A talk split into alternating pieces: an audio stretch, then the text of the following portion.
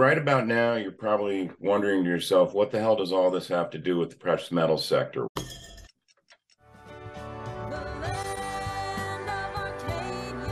Greetings, land of Arcadia Economics. My name is Dave Kranzler, and welcome to another bi-weekly episode of the podcast that I do for Arcadia. This episode is sponsored by Silver Viper.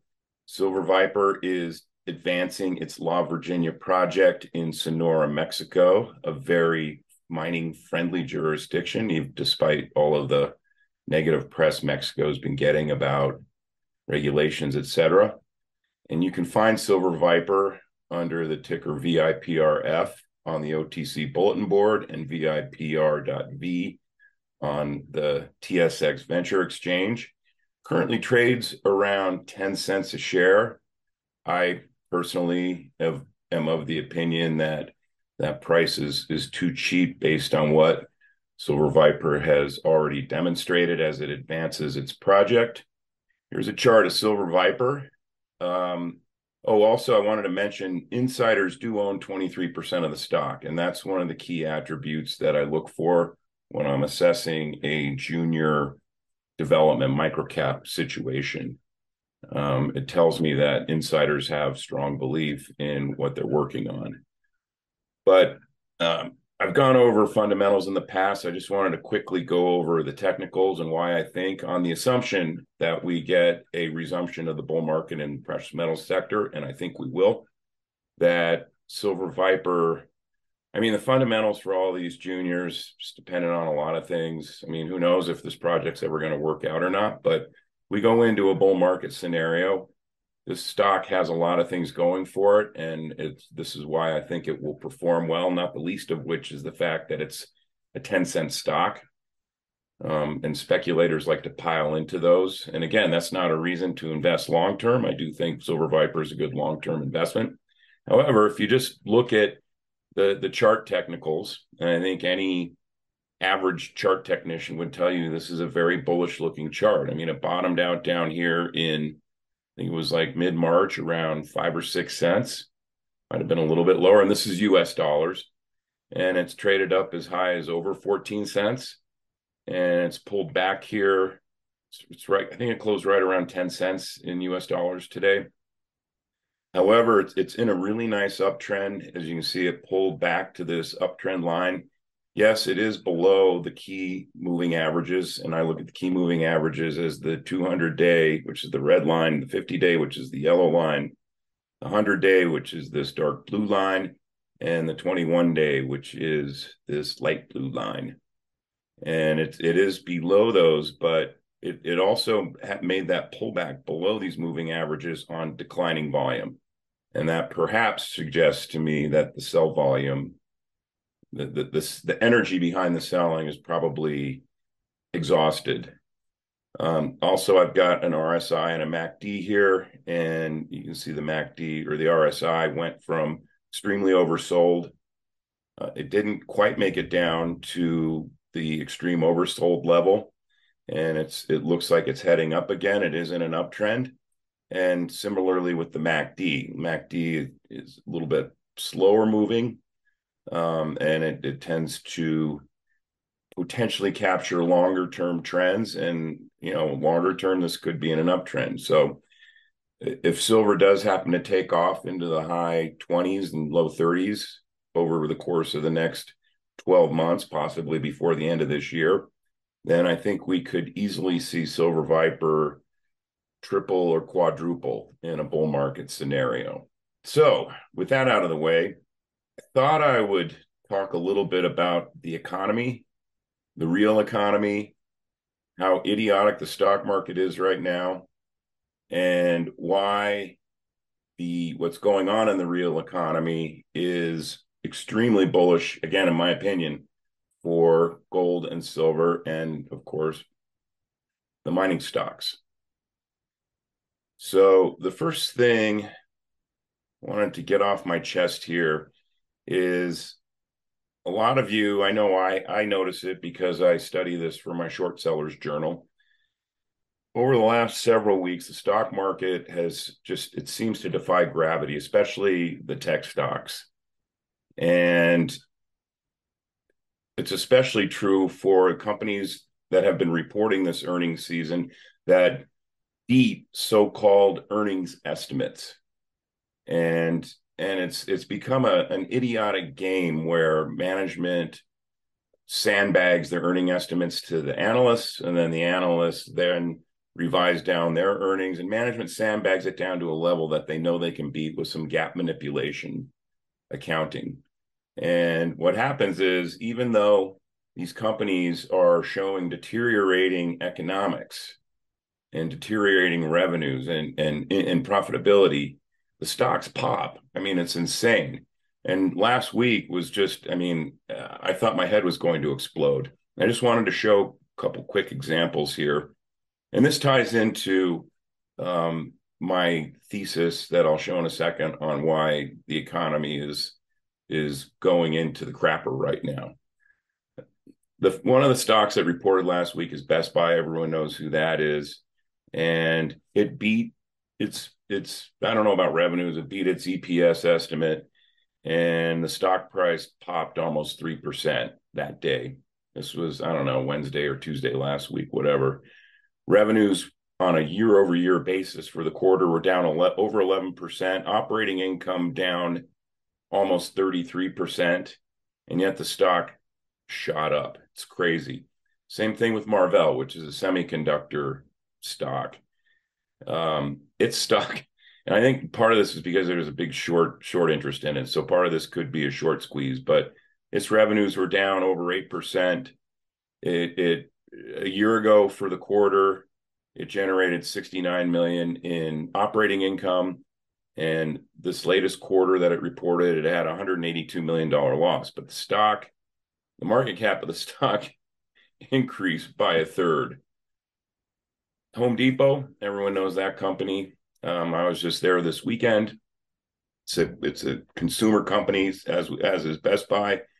And it reported last week, revenues down four point two percent, operating income down six point four percent, and the stock price jumped three point five percent. Now, I mean, this makes no sense.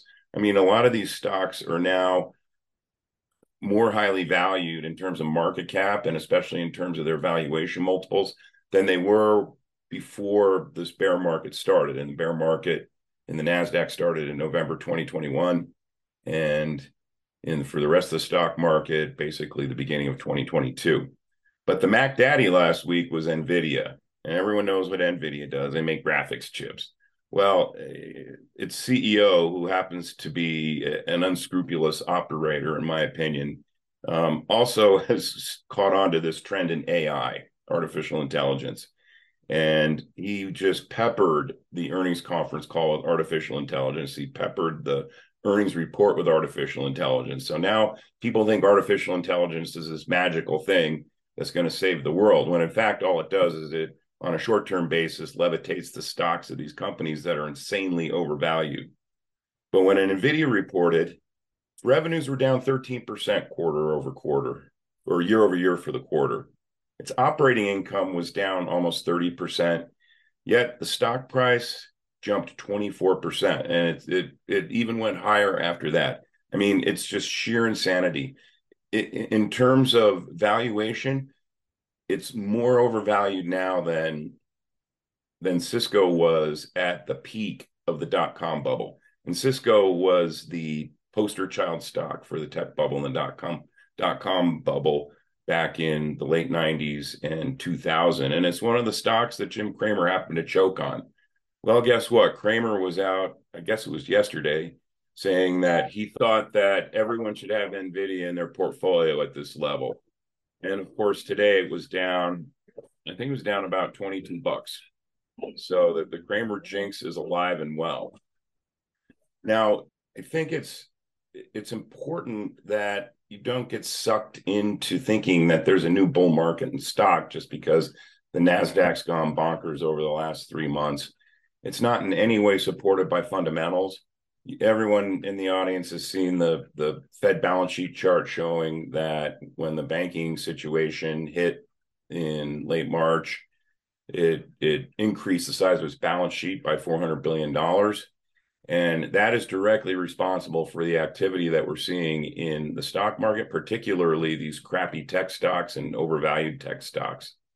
I'm not saying NVIDIA is a crappy company per se. It's some of its products are awesome. I'm sure I have NVIDIA graphic cards in my desktop computer here, but it's extremely overvalued, and its C E O is, is known to exaggerate, embellish, and actually in the early two thousands, he got in trouble with the S E C for misrepresenting the accounting of the company. So the, the more important reason as to why this is not a new bull market is because the economy is, is sliding into what is going to end up being a deep and brutal recession. I just want to run through some charts here quickly, show you what I'm talking about. The Chicago Purchasing Managers Index report was was released, and you can see it's in a vicious downtrend. Um, it was much lower than expected. It's it's the type of index where when it's when it's below fifty, it means that uh, manufacturing activity in the Chicago area, in the Midwest area where where the Chicago Fed is is is is contracting. Also, the Dallas Fed, their manufacturing index, is also another um, typically important part of the industrial economy. And you can see it's also in a vicious downtrend. And it, I mean, it tanked. It's at its lowest level now since the pandemic lockdown period. So what, what this indicates here is that um, manufacturing activity in the Dallas Fed region, region is just getting hammered.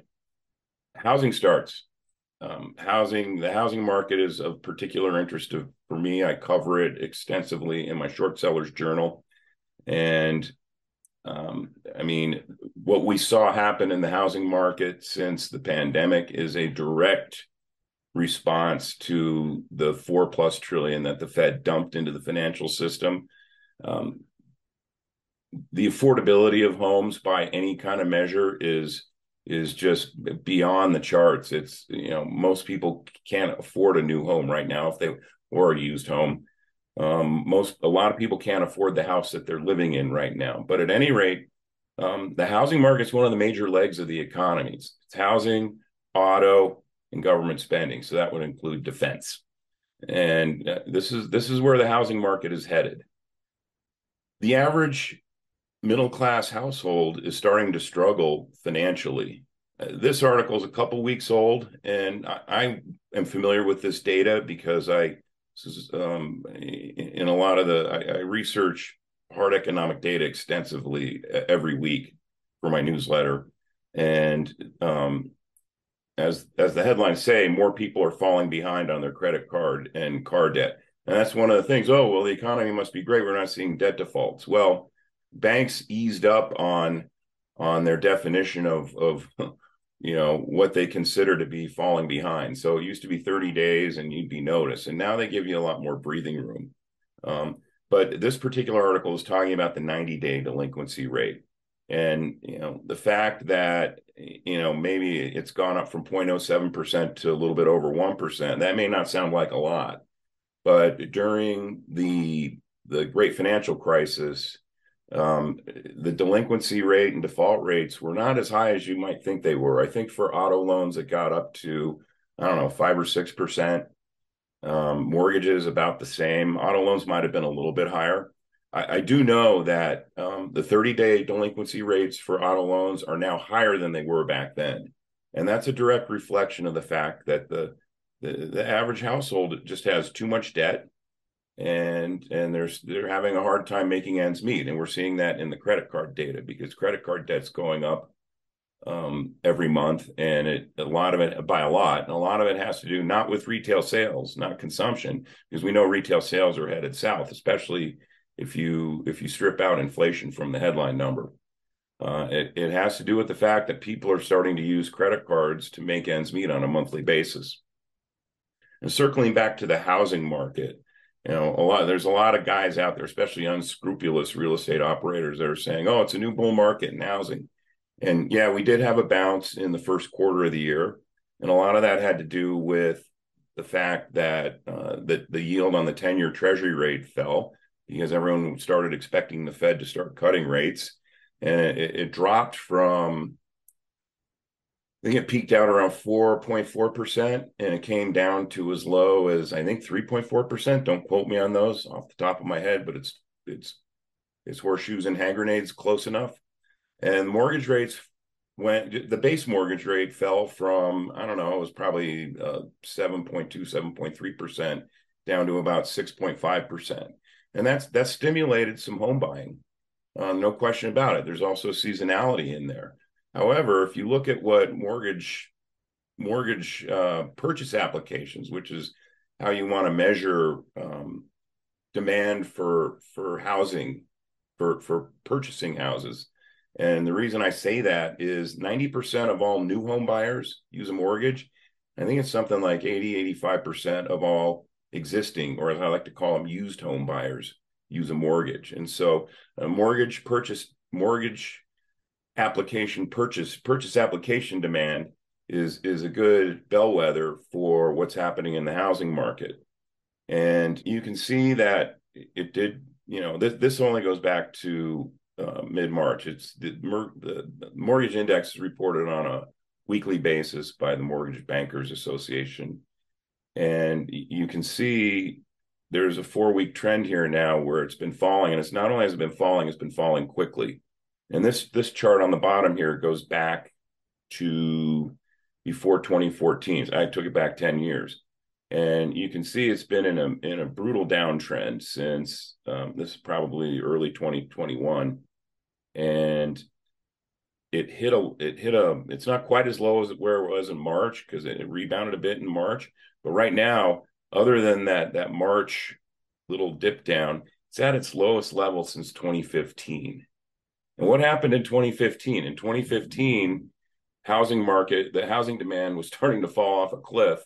And so Fannie and Freddie, by the directive of the F H F A, um, lowered the down payment requirement on a on a conforming mortgage to three percent from five percent. And they also did some other tweaks that made it easier for someone to get a mortgage to purchase a home. And, and that was, uh, um, it was actually, they did a lot of things over the next three years that juiced the housing market. Oh, one more thing. Just, just to circle back to um, what's going on in the stock market and how idiotic it is. This chart shows corporate profits and goes back to two thousand. And you can see there's there's not very many periods of time when they start to roll over and head south. And a lot of that has to do with just um, inflation and, and the effect inflation has nominally on, on corporate revenues and corporate profits. Um, but you can see there's been a couple periods of time when we've had a pretty big downturn, uh, the great financial crisis, and I think we're headed into something that's worse than that. And then, of course, the pandemic period. And they were rolling, you know, the economy was rolling over back then anyway. And if the Fed, even if the pandemic never hit, uh, this economy was going to go into a recession back then. So, and here you see corporate profits are rolling over again. And keep in mind, these are nominal profits. The, the, this is not net of inflation. So you know, during this period when we had soaring corporate profits, it, it all it, most of that was inflation. And so the fact that they're rolling over now, and if you were to adjust this by stripping out just C P I inflation, you'd see a pretty pretty severe contraction in in corporate sales activities across the board, across every industry. So right about now, you're probably wondering to yourself, what the hell does all this have to do with the precious metals sector? Why, you know, um, I tune into Arcadia Economics to figure out why I should be buying gold and silver, what kind of gold and silver I should be buying, and in addition to that, should I be buying mining stocks? Well, it, it's all interrelated. And first of all, the economy, I think I've demonstrated in, in a short presentation on why the economy is, is going into the tank, and it's, I think we're headed for a pretty severe recession. Uh, households are struggling financially. Um, major sectors of the economy are, are in a steep contraction. Uh, and the only thing that's bubbly right now is, is the stock market, and that's because the Fed dumped in four hundred billion dollars a couple months ago into the financial system. Well, that money is coming out now, and um, when the debts, eventually the debt ceiling is going to be raised, and the Fed, the Treasury is going to come at the market with a boatload of Treasury issuance. And that's going to suck a lot more liquidity out of the system, and that'll affect the stock market quite adversely. So what I think is going to happen, I'm not unique in this thought, is that at some point, for sure in the next twelve months, probably in the next six months, the Fed's going to have to restart the printing press. It's going to have to do that for a couple of reasons. Probably the most important one is, as liquidity gets sucked out of the system, the banking crisis is going to rear its ugly head again. It's probably going to affect the big banks. And that's a no-no as far as the Fed is concerned, given that we know that the big banks actually own the Fed. And specifically, the, the big money center banks in New York own the New York Fed. And the New York Fed is the most powerful of the twelve federal, uh, the Fed regional banks. So we are going to see Q E again, unless the Fed's intent and the elitists' intent is to completely crash the system. I know that that view is out there. I'm not, I'm not closed-minded to that view. Um, it may sound a little conspiratorial, but I think they're going to try and kick the can down the road more. And so when they start, when there's even a hint that they're going to start cranking up the printing presses again, we're going to see gold and silver. In fact, the whole precious metal sector is going to take off like a bat out of hell. And it's, again, it, to the degree that I think what is coming at us is worse than two thousand eight. And remember, back then, there was a, a massive move higher in the precious metal sector between late two thousand eight and the middle of two thousand eleven. I think we're going to see a massive move times two in the precious metal sector.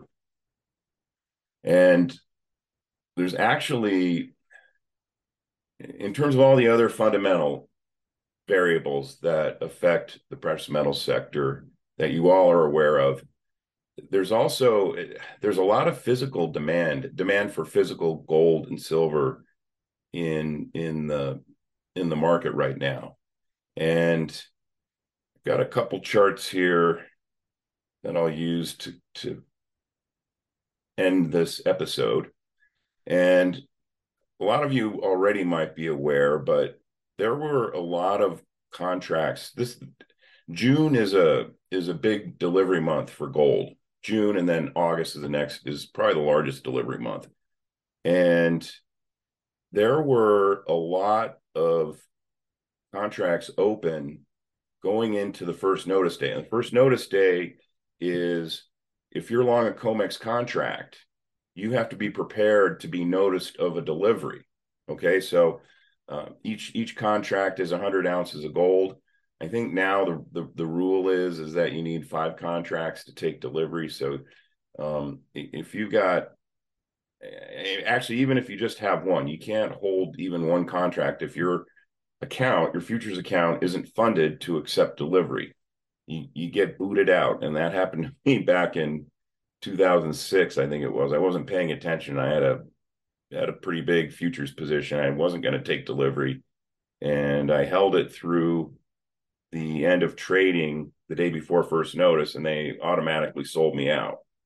But um, at any rate, there were twenty-two point seven thousand contracts open on the COMEX yesterday in June gold.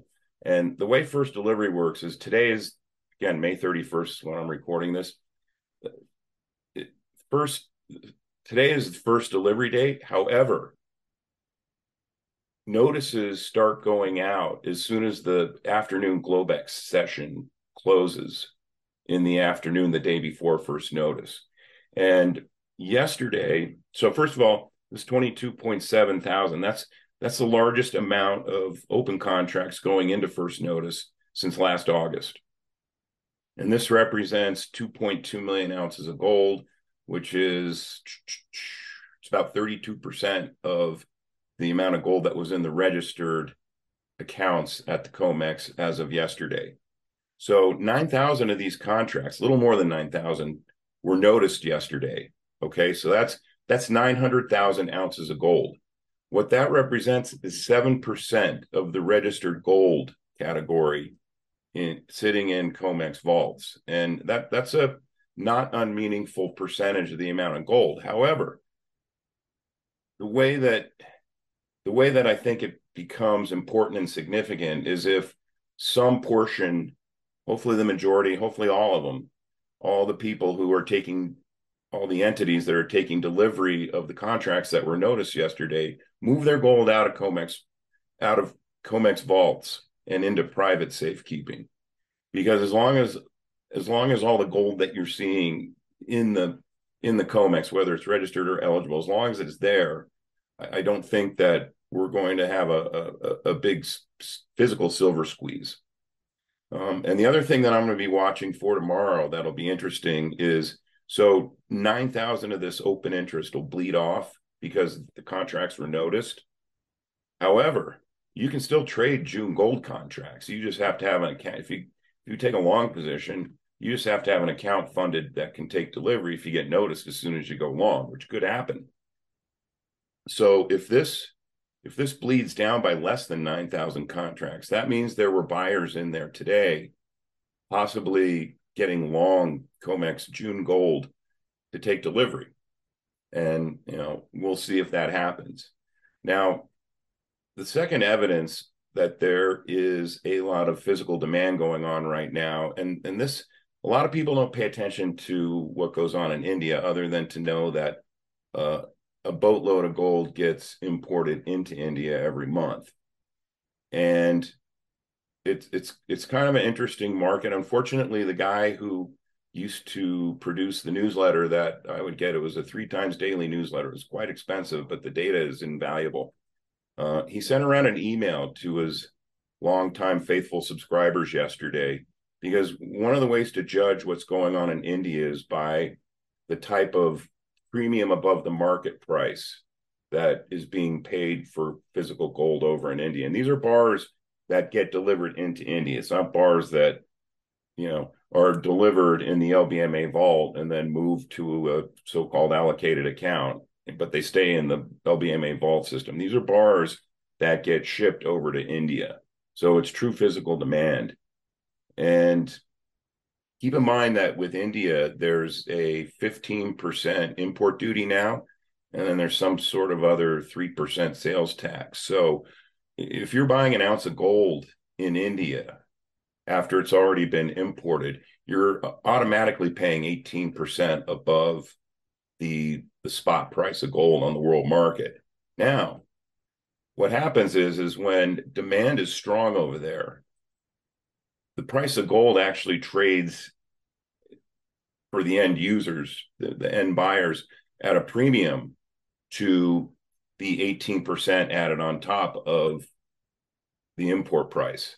And that's that's the the ex-duty premium. So, and when the ex-duty premium is positive, that means the Indians are, are importing a shitload of gold. And that's also significant because it's estimated that close to a third of the gold that gets distributed in India is actually smuggled. And it, it's It's worthwhile for smugglers to try and get it in there, and it's worthwhile for buyers to try and buy smuggled gold because they get around that eighteen percent, that that eighteen percent tax that's that's levied on gold. And so um, that newsletter guy, John Brimlow, sent around an email yesterday, and this article was in the Financial Post, and in the, the actual source is Reuters, which, believe it or not, does a really good job covering the foreign gold markets from the physical standpoint. And in India, the price that Indians are paying returned to a premium to that ex-duty import, you know, above the ex-duty import that's levied. And part of the reason why that's happened is, you know, we've been in a bit of a downtrend in the price of gold, obviously, in my opinion anyway, driven by the paper gold market, particularly the COMEX. But what happens with Indians is that when the price runs up, they're, they're, they're price sensitive for a short period of time, and they'll slow down their buying or even stop their buying. But when the price sells off, all of a sudden they come back and, and they are like hogs at a trough feeding on, on the lower price of gold. And so, and that's probably why this the, the price over there has returned to a premium. And John offered the opinion, and I agree with him, that as long as the rupee stays stable and doesn't get hammered, um, because obviously that increases the price of gold to Indians, but as long as the rupee stays um, stays stable, we probably have seen a bottom in the price of gold around the nineteen sixty level. Um, whether or not that's true remains to be seen. We'll find out soon enough. But until the next time, I, I hope everyone found this podcast helpful, educational, beneficial. Um, I know my last podcast, I was a little bit bearish on the market, I guess. I suggest there's going to be a little more pain before a lot of gain. And there was a little bit of pain. And so far, there hasn't been as much pain as I was expecting. But that may be because of this physical component to the market. So um, I'm cautiously starting to turn bullish again on the precious metal sector. So until next time, you know, get away from your computers. Don't worry about the stock market. Don't worry about your shorts. Don't worry about your NVIDIA calls. Um, worry about what you're going to do to protect yourself financially, because what's coming at us is going to be a lot worse than two thousand eight. And on that cheery note, see everyone in two weeks.